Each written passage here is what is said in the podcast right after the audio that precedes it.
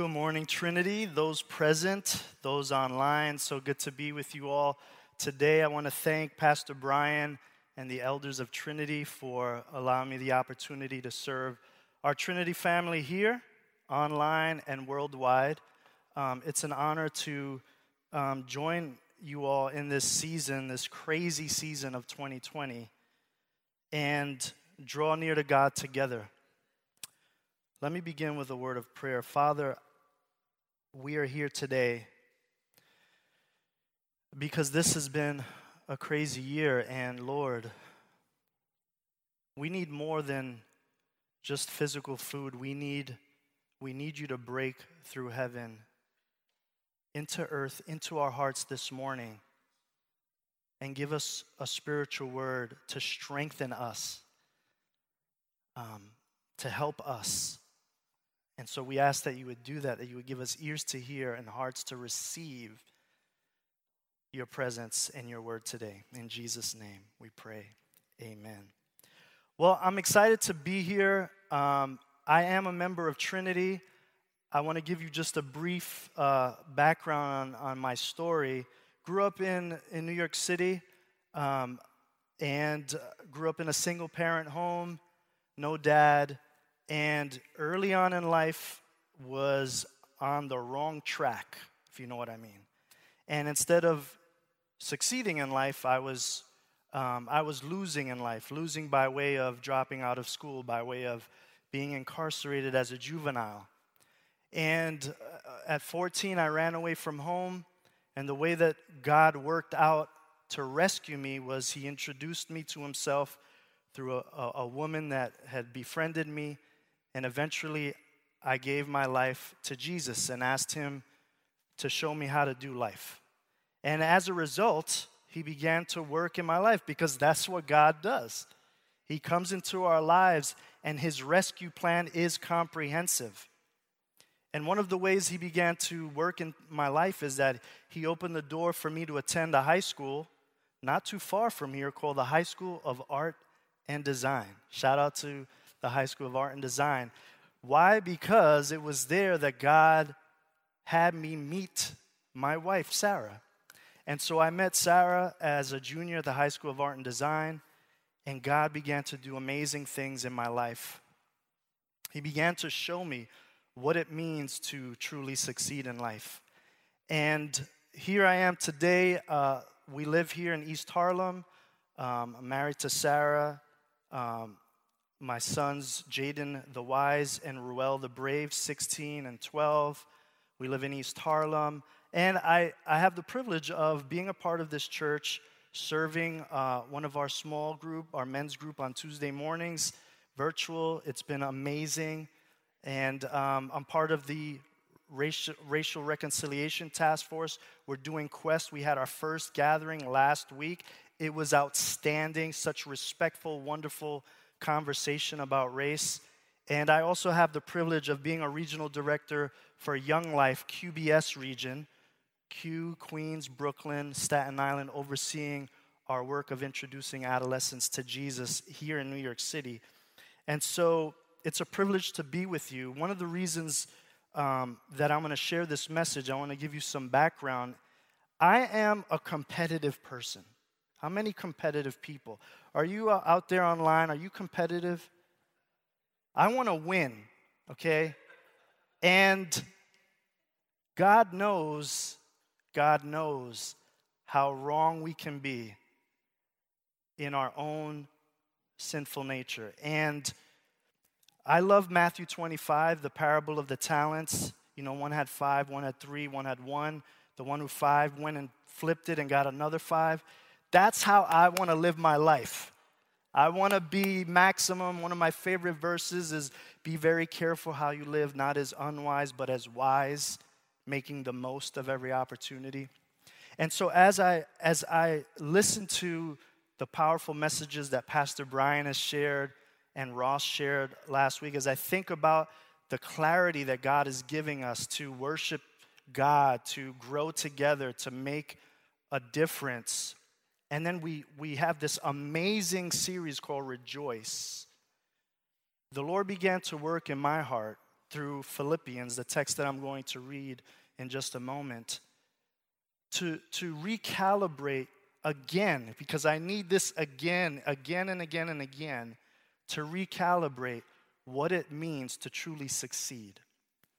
And so he put on my heart a message titled Level Up. Let me just explain what that means. That is an urban slang for making a move in your life. Whether it's in your life or in your career, we'll say to one another, oh, he's leveling up. Like if someone breaks out of the norm and they pursue that dream or they achieve some level of success, oh, they're leveling up, they're rising up. And I believe in the same way, our God is so good, he's so caring and encouraging that he's calling Trinity to level up, the way Paul was calling the Philippians to level up. But here's the thing, it's not often the way that we think leveling up ought to be. And so we're going to spend a few moments in Philippians chapter 2 because I believe that in God's goodness, knowing how crazy this year has been, we have a pandemic, we have racial unrest, we have an election year. God knows we need a word of encouragement about how we level up according to the kingdom way of leveling up. And I have the privilege for the next few minutes to showcase, Pastor Brian, thank you for giving me this text, because I have the privilege to boast on the person, the one who leveled up like no one will ever level up. And so I invite you, if you have your Bibles, you have your phones, your iPads, turn with me to Philippians chapter 2, beginning at verse 1. Love the beautiful Portuguese reciting of that. I'm just going to read through it carefully in English, and then I want to share with us today 3 ways that the Lord will have us level up now, this week, for the rest of this year. And hopefully it'll encourage you, it'll inspire you. So Philippians chapter 2, verse 1, Paul writes, if you have any encouragement from being united with Christ, if any comfort, if any tenderness and compassion, then make my joy complete by being like-minded, having the same love, being one in spirit and purpose. Do nothing out of selfish ambition or vain conceit, but in humility, consider others better than yourselves. Each of you should look not only to your own interests, but also to the interests of others. Your attitude should be the same as that of Jesus Christ, who being in very nature God, did not consider equality with God something to be grasped, but made himself nothing, taking the very nature of a servant, being made in human likeness, and being found in appearance as a man, he humbled himself and became obedient to death, even death on a cross. Therefore, God exalted him to the highest place and gave him the name that is above every name, that at the name of Jesus every knee should bow in heaven and on earth and under the earth, and every tongue confess that Jesus Christ is Lord to the glory of God the Father. Therefore, my dear friends, as you have always obeyed, not only in my presence, but now much more in my absence, continue to work out your salvation with fear and trembling, for it is God who works in you to will and to act according to his good purpose. Do everything without complaining or arguing, so that you may become blameless and pure children of God, without fault in a crooked and depraved generation, in which you shine like stars in the universe, as you hold out the word of life, in order that I may boast on the day of Christ that I did not run or labor in vain. Oh, okay, let me unpack this briefly. Level up. We see here the best example of leveling up. Why? It says in this text that God exalted him to the highest place. So when it comes to leveling up, he achieved the pinnacle of it. But he didn't go about it the way that we would go about it. And that's what we get to learn from today. It says that him being God did not consider equality with God something to be grasped, but made himself nothing, taking on the very nature of a servant. Let me just explain a few things before I jump into looking at how we can consider this for ourselves. Jesus, God. You know, we as a competitive person, the truth is I want status. The truth is I want a nice house. I want nice clothes. I want a nice reputation. I want respect. Some of you can relate. Jesus was God. He had all of that. But Jesus demonstrated a willingness to step down from that, to become a man. Now that itself, to become a limited human being, God, unlimited, becoming limited. Then it says, not only did he become a man, but he took on the posture of a servant. Okay, I could see him becoming a man and rolling up on the scene, red carpet, you know, the Ritz, the Carlton, like people swimming over him, an entourage, everyone taking care of him. No, he came in a manger. And he became a servant. He lived his life of service, but that's not even it. The way that he leveled up was he even went lower. He submitted to death. He submitted to death. God, the creator, allowing creation to kill him. But it gets even more drastic. Paul writes, even death on a cross. A death on the cross was reserved by the Roman Empire for people of low status, for people who they would humiliate by stripping them naked, nailing them to a cross so they could experience a slow, torturous death. That's what he submitted himself to.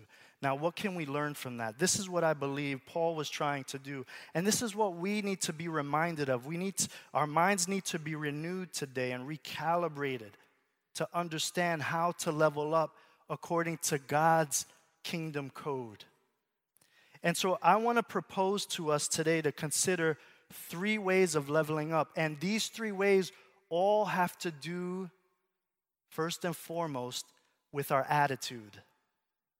He says, your attitude should be that the same as that of Jesus Christ. Attitude. Attitude makes such a difference. I remember one person saying, attitude determines altitude. If you want to go high in life, if you want to level up in life, attitude is so important. And today I believe the Lord is asking us to pause for a moment to examine our attitude. So three ways that this text encourages us to level up. The first way is we can level up through an attitude of humility. We can level up through an attitude of humility. Well, what does that mean, Ray? I'm glad you asked. It says,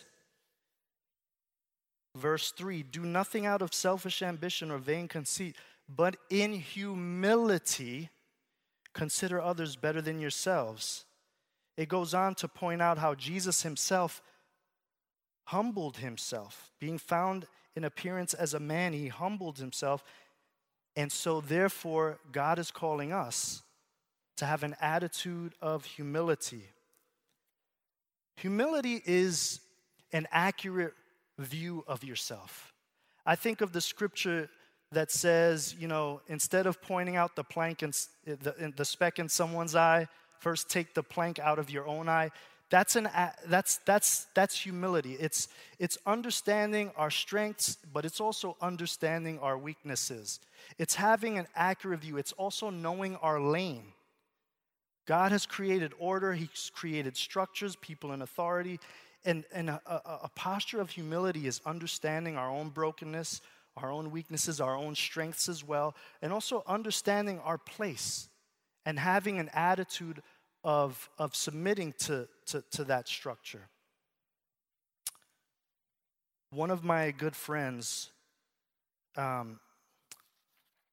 Carl Johnson, he passed away a few weeks ago, a mentor of mine. He understood humility. I remember when I was recruiting a board for Young Life, and I put out a prayer request, I need a board chair. And his response was, I mean, he was a doctor, very, very fruitful, successful leader, pastor. He said, would you consider me for that role? Such a posture of humility. And I remember after we had built our board out, he had cancer and it was advancing. And I remember him saying, hey, Ray, I don't need to be the chair for this board. You know, he recommended someone else, but he just had a posture of understanding his circumstances, his environment, and being willing to step into the right position. And that's what God is calling us to do. To not just be looking out for our own success, our own needs and our own wants, but thinking also about others. Having the mindset, creating space in our lives where it's not all about me, it's not all about you, but we're looking at others. It means when, you know, someone has to clean up the table, you're not trying to avoid the responsibility, but you say, you know what, I'll clean the table for you, my brother, because I just want to be a good brother to you. You know what I'm saying? And so humility is important to level up. The way up is down, as we see in Jesus' example. Number two, we can level up through an attitude of service. It says in verse 7, but he made himself nothing, taking the very nature of a servant. Galatians 5:13-14, it says, you, my brothers and sisters, were called to be free, but do not use your freedom to indulge in the flesh. Rather, serve one another humbly in love. For the entire law is fulfilled in keeping this one command: love your neighbor as yourself. God is calling us to an attitude of service, serving others.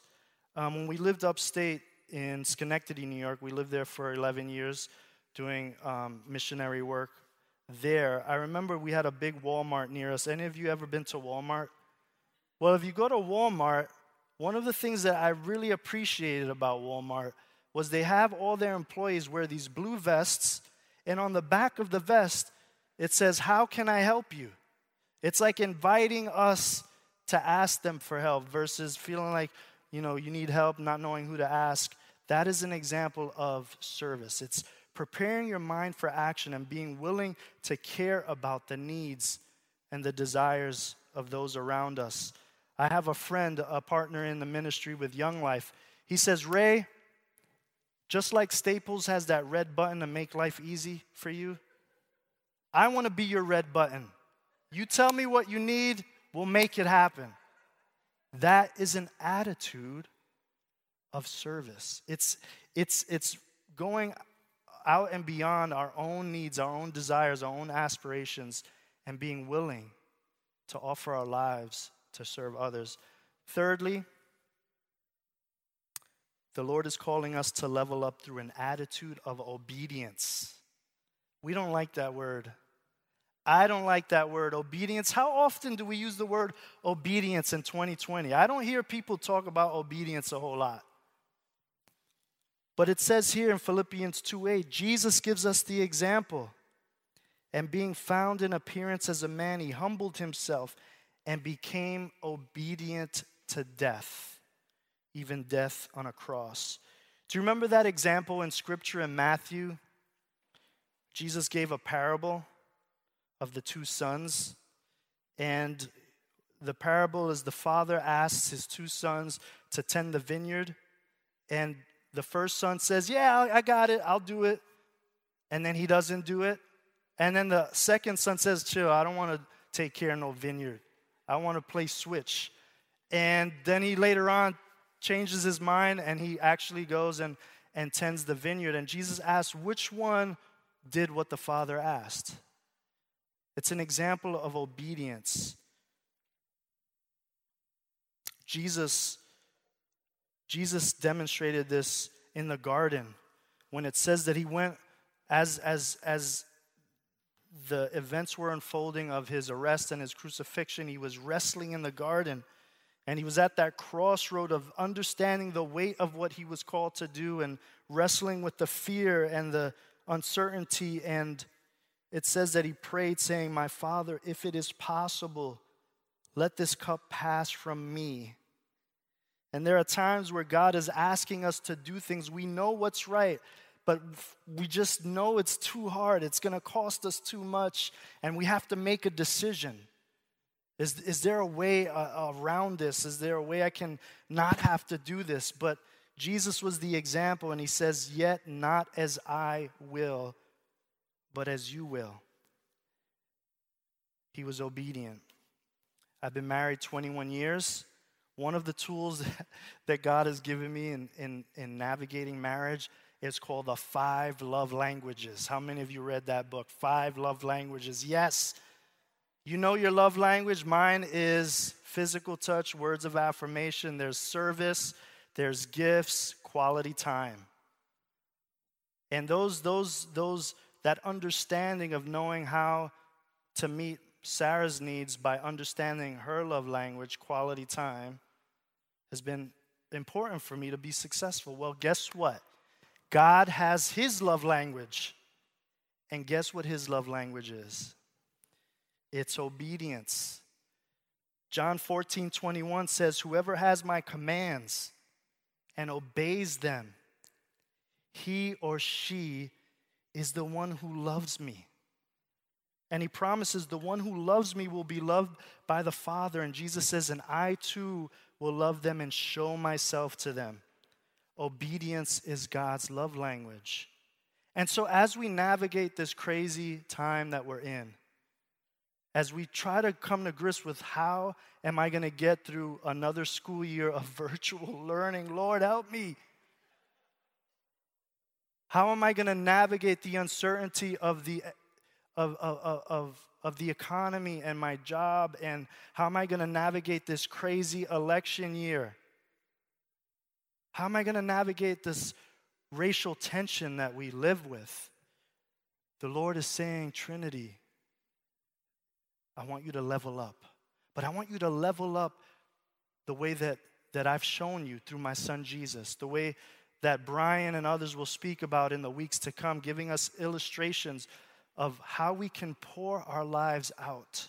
That's what God is calling us to pour our lives out. And in doing that, we will truly level up the way that God has exalted Jesus. The Bible says, humble yourself before the Lord, and he will exalt you. The things that we desire and aspire to experience and achieve, we can have, but we have to do it God's way. And we have to be reminded. I'm going to ask the band to come up, and I'm going to close with this. Later on in the passage, it says, "Continue to work out your salvation with fear and trembling, for it is God who works in you to will and to act according to his good pleasure." And I wrestle with this verse, like, work out your salvation. I thought this was a free gift. But what Paul was saying is, God has given you salvation. And now as sons and daughters, cultivate that salvation.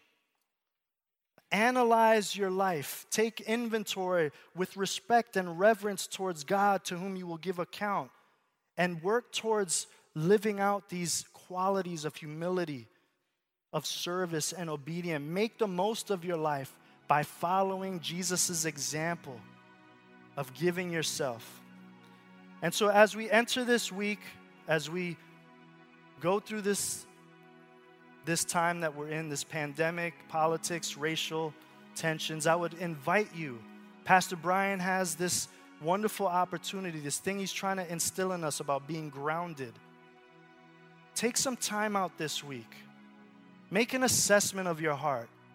What is your attitude like towards being humble, towards the way you're interacting with people? Maybe you're in a difficult situation with family. You're trying to navigate taking care of an elderly parent. Or maybe you're just trying to work through the school year with your children or something at work. Do you have an attitude of humility? Are you thinking about others? Are you making space in your life and your rhythm to help other people? What are ways you can get involved? What are ways you can serve here at Trinity? And then lastly, what's your attitude around obedience? Are you willing to submit? Are you willing to say, Lord, I trust you? Where are areas that you can grow in obedience? Make it a goal. Write some action steps on ways that you want to live out the truths that you know God has given us, those commands. And I promise you, in doing so, God will elevate you in His way. He will exalt you at His timing. Only be patient and level up the way that God has presented through the life and example of Jesus. I'm going to ask you all to stand as I pray a prayer of benediction over you all, over us, as we continue to journey on in this season in New York City and wherever you may be around the world. I want to pray a prayer of blessing over you. Father, thank you, Lord, that you never leave us nor forsake us. Thank you, Lord, that you are the way, the truth, and the life. Thank you that you, Jesus, gave yourself for us. I pray if there's anyone here, anyone online who has not made Jesus their Savior, that you would consider Jesus today. Lord, work in their hearts. Help us, Lord. Your word says that you work in us to do your will. I pray for blessing over Trinity, that, Lord, as you work in our hearts, we would grow in humility, we would grow in service, we would grow in obedience, and that we, Lord, would be those bright stars in a dark world, that we would be beacons of hope in a world searching for certainty and for hope. Thank you, Lord. Bless my family in Jesus' name. And everyone said, amen. Thank you.